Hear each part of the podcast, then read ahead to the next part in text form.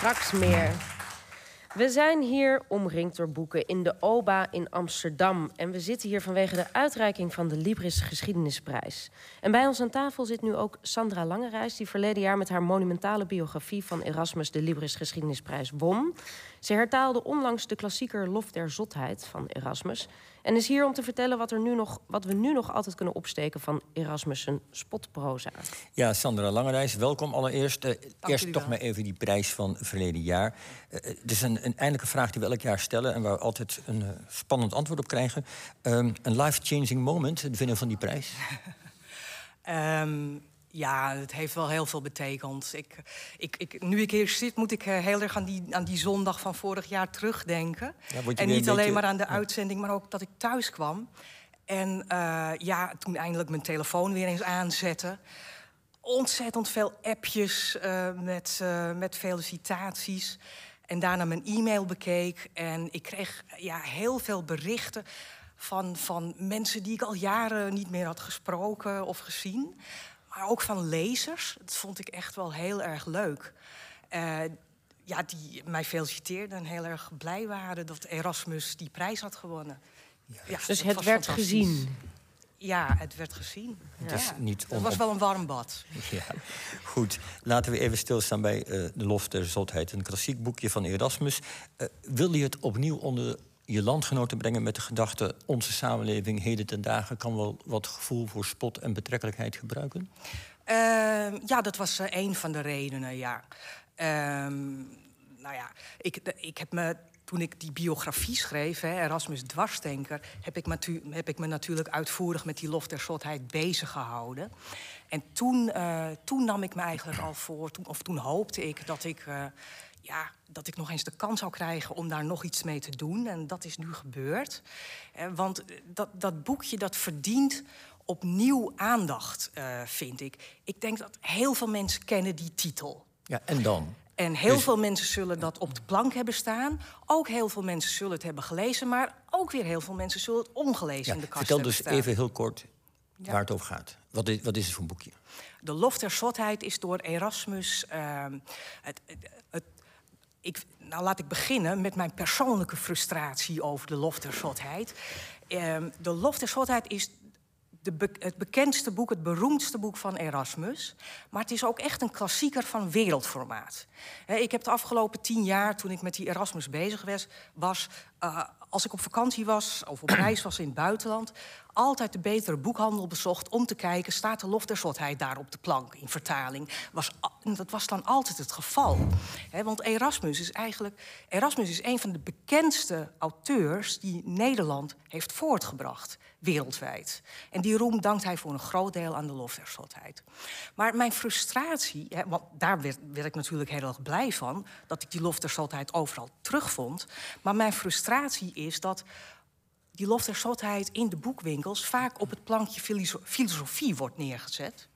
En dat mensen denken dat het een een deftige, moeilijke, filosofische verhandeling is, terwijl het satire is. Het is eerder een, een, een oervorm van, uh, ons, van het beroemde Nederlandse cabaret, hè, dan dat het een moeilijke filosofische verha verhandeling is. Het is eigenlijk zo'n boekje wat juist bij de kassa zou moeten liggen. Daar, daar zo'n beetje. Ja, ja in ieder geval zou het op de afdeling literatuur moeten staan. Uh, en um, ja, de, de, betere boekhandel heeft vaak geen uh, hoekje humor. Er zou eens verandering in moeten komen. en daar zou het dan eigenlijk thuis horen, want het is satire. Satire. Ja. Goed, in, in het boek is een hoofdpersoon die heet Vrouwen Dwaasheid... en die spreekt eigenlijk haar tijdgenoten toe. Is, is, heeft Erasmus toevallig voor een vrouw gekozen? Uh, de precies. Het, leuke van Lof der Zotheid is dat natuurlijk Erasmus zijn persoonlijke kijk op de samenleving, op de macht en op het geloof uh, ventileert.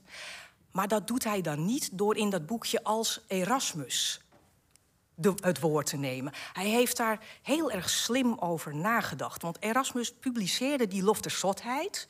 waarin hij inderdaad um, de spot drijft, kritiek heeft op de kerk, op de manier waarop er met het geloof wordt omgegaan door, door priesters en pausen. Uh, de manier ook waarop uh, geestelijk het, vorm, het volk arm en dom willen houden. Hè? Dat, heeft hij, dat heeft hij allemaal aan de kaak willen stellen. Maar dat gebeurde wel in een tijd dat je als auteur gevaar liep wanneer je met dit soort dingen naar buiten kwam. Er waren theologen actief als inquisiteurs. En die waren bij machten om boeken te censureren, boeken te verbieden. Uh, uh, en Erasmus heeft dat tijdens zijn leven ook ervaren, want nog voor hij stierf werd de lof der zotheid inderdaad door theologen in Parijs, aan de Universiteit van Parijs, aan de Sorbonne, uh, verboden. En de Franse vertaler van de lof der zotheid werd verbrand. Dit allemaal even ter inleiding. Het is dus, het was, hij, hij realiseerde zich heel erg dat hij met die kritiek ontzettend moest oppassen. En daarom neem je maar een vrouw als, uh, Precies. Als je, stem is. Hij nam dus niet als Erasmus het woord, maar hij bedacht een fictief personage. En dat moest dan een vrouw zijn, ja. Want de uh, gemiddelde mens nemen vrouwen natuurlijk niet serieus. En daar speelt hij mee. Maar het leuke is eigenlijk, en vooral ook in, in, onze huidige context, dat hij dat personage vrouw dwaasheid in dat boek Lof der Zotheid zelf opmerkingen laat maken over haar, haar seksen of haar gender. En hij laat merken dat zij zich ook heel erg bewust is van het feit dat ze niet serieus gaat worden genomen die al, door al die heertjes die in haar publiek zitten. Want het is een mannenpubliek dat ze uitdrukkelijk toespreekt. Daar maakt ze voortdurend ook grappen over. En ze valt voortdurend uit haar rol. Ik heb met mijn. Uh, bewerking van de lof der zotheid.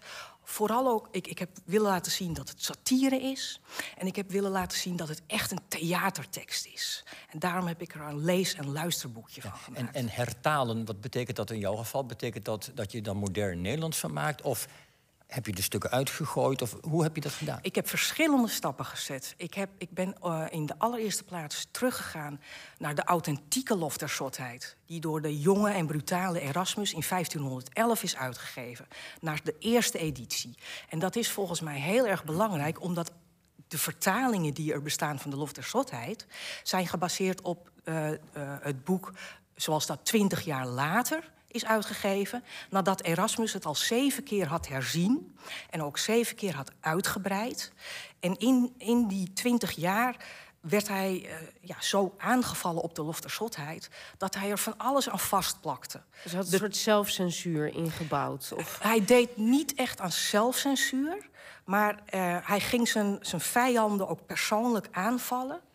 Uh, hij begon zich in te dekken en dat nam de scherpte van de oorspronkelijke lof der zotheid weg. En het deed ook afbreuk aan de humor, want die tekst werd steeds wolliger daardoor.